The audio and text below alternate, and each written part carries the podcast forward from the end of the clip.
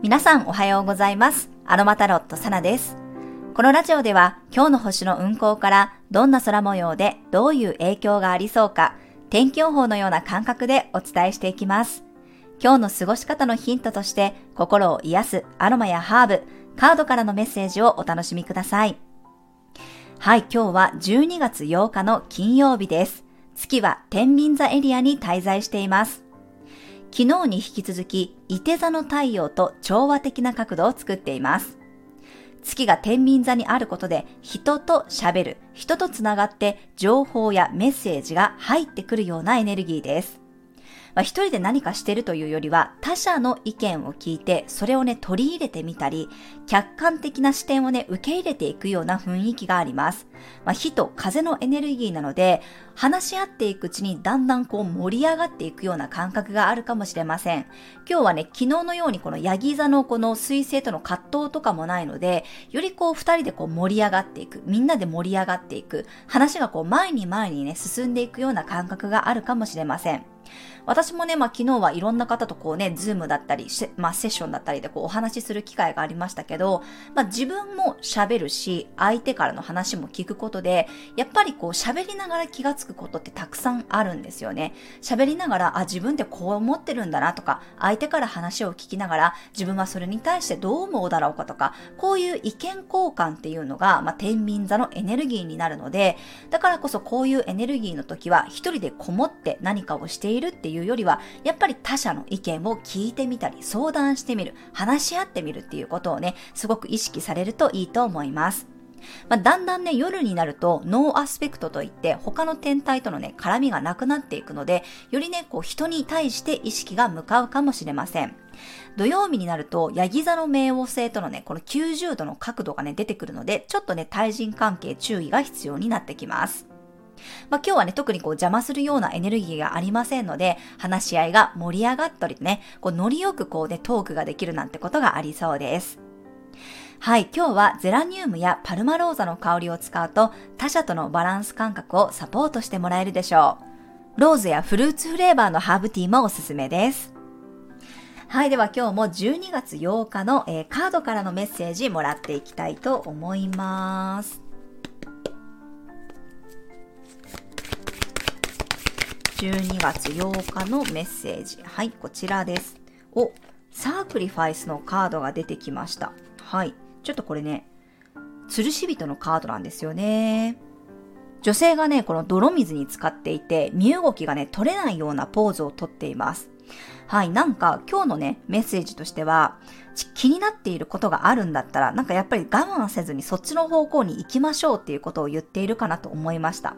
このサークリファイスのカードもね、あの、インスタグラムのストーリーズに載せておきますけど、なんかこう、泥水に浸かって、ヨガのポーズをとって耐えてるな、耐えてる状況なんですよね。だけど、この女性ね、ちょっとこう、斜め後ろの方をすごく気にしてて、何かこう、気になることがあるんですよ。ああ、なんか楽しそうな声が聞こえるとかね、美味しそうな匂いがするっていう風に気になってるものがあるんだけど、我慢してるって感じがするんですよ。だけど、今日は先ほどもお伝えしたように、人とのコミュニケーションが大事なんです。一人でこうじーっと何かをしてるっていうよりは、人と関わることがすごく大切なので、自分の中でなんか、あ、気になるな、あの人たちと喋ったら楽しそうだなとか、あ、ここに行ったら良さそうだなって思うものがあるんだったら、やっぱりそこにね、気軽にこう出向くっていうことが大切になるんじゃないかなと思います。そうすることで、この自分だけでは見つからなかったようなね、えメッセージが受け取れたりとか、新しい視点が入ってきますよっていうことを伝えてますので、ぜひね、参考になさってください。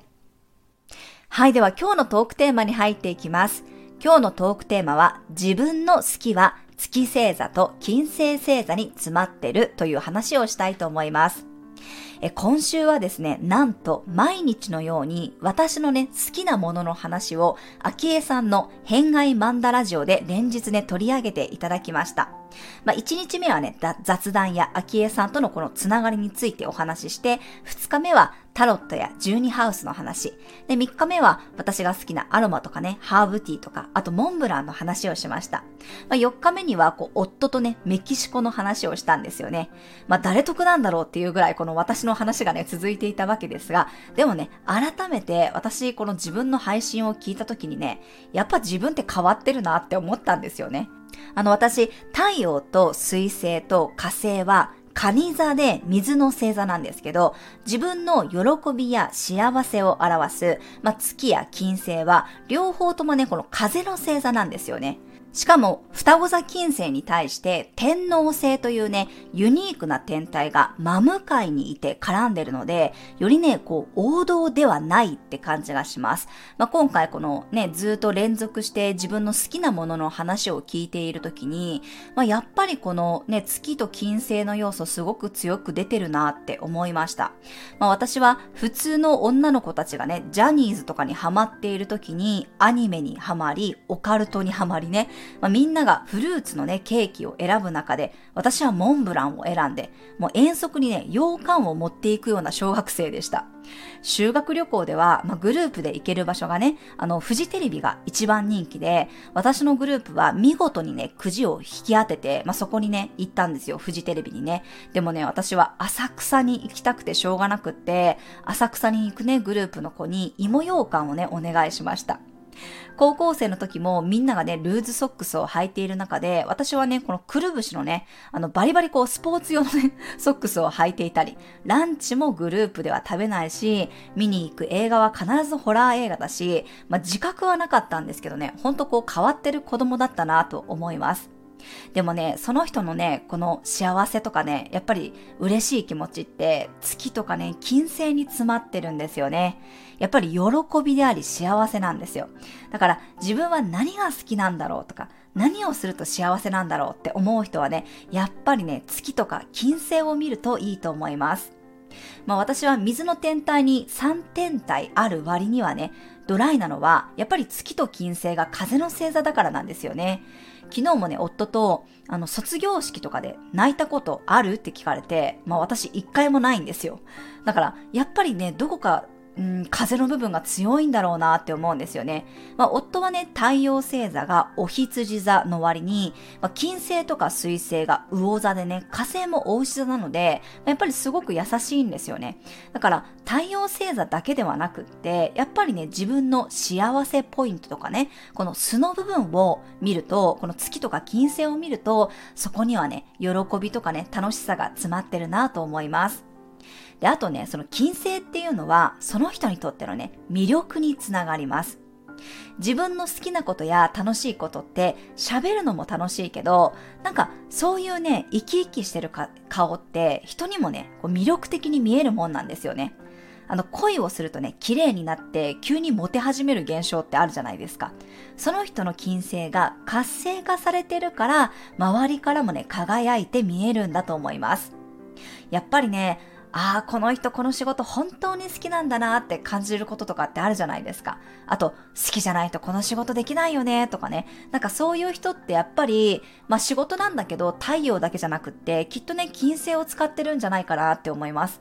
私も太陽と金星がね、やっぱりこう12ハウスっていう部屋に入ってるので、太陽活動として仕事でもこの12ハウスっていうスピリチュアルなことをしてるけど、私にとってはこのスピリチュアルなことって金星でもあるんですよ。好きなことでもあるんですよ。だから私は自分の好きなことを仕事にしてる。好きだから学ぶのも苦じゃないし楽しいんですよね。だから意外にね、その太陽だけじゃなくって、やっぱり金星ってね、自分の喜びとか楽しみの部分なので、なんかそこをね、深掘りしていくことが自分の魅力につながったりとか、あとはこう人生のね、幸せにつながっていくんじゃないかなと思います。はい。なのでぜひね、ご自身の月星座や金星星座を調べてね、自分の幸福度をアップさせていきましょう。昭恵さんのね、偏愛マンダラジオでは、いろんな方のね、月星座や金星星座を見ることができますので、あ、自分と同じだなって思う人のね、配信を聞いてみると、そこにね、何かヒントがあるかもしれません。えー、概要欄にね、昭恵さんのラジオのね、リンクを貼っておきますので、ぜひそちらもね、聞いてみてください。はい、では最後に12星座別の運勢をお伝えしていきます。お羊座さん、対話に熱が入る日、目の前にいる人との会話から気づけるものがありそうです。お牛座さん、実務作業がはかどる日、仕事やスケジュールの軌道修正もうまくいきそうです。タスク化することでより成果が出るでしょう。双子座さん、全力で楽しむような日、自分の好きなことに思い切って振り切ってみるといいかもしれません。子供目線が鍵になります。カニ座さん、基礎や基本が大事になる日。しっかり足場を固めておくと、どんなことにも対応できそうです。獅子座さん、アンテナの感度が高まる日。ピンときたら軽く動いてみると大正解を引き当てられるかもしれません。テキパキ動いていきましょう。乙女座さん、現実思考が強まる日。周りを意識しない方が着実に前進できそうです。自己投資は惜しまずにしていきましょう。天秤座さん、自分が主役になる日。人の意見もたくさん聞きながら、しっかり自分の意見も伝えましょう。ひるまずに伝えることが大切です。サソリ座さん、本音と向き合うような日。洞察力が高まっているので、相手の本心も見抜くことができそうです。伊手座さん、理想を共有できる日。自分の思いや信念を伝えることで協力体制が強まりそうです。風通しを良くしておきましょう。ヤギ座さん、明言するといい日。自分の理想や夢を言葉に出してみるといいでしょう。人に伝えてみることで現実化が加速しそうです。水亀座さん、大胆に動けそうな日。ちょっとチャレンジに感じることでも難なく飛び越えていけそうです。魚座さん、いいフィードバックがもらえそうな日。相手からのパスを受け取ることで信頼関係が一気に深まりそうです。はい、以上が12星座別のメッセージとなります。それでは皆さん素敵な一日をお過ごしください。お出かけの方は気をつけていってらっしゃい。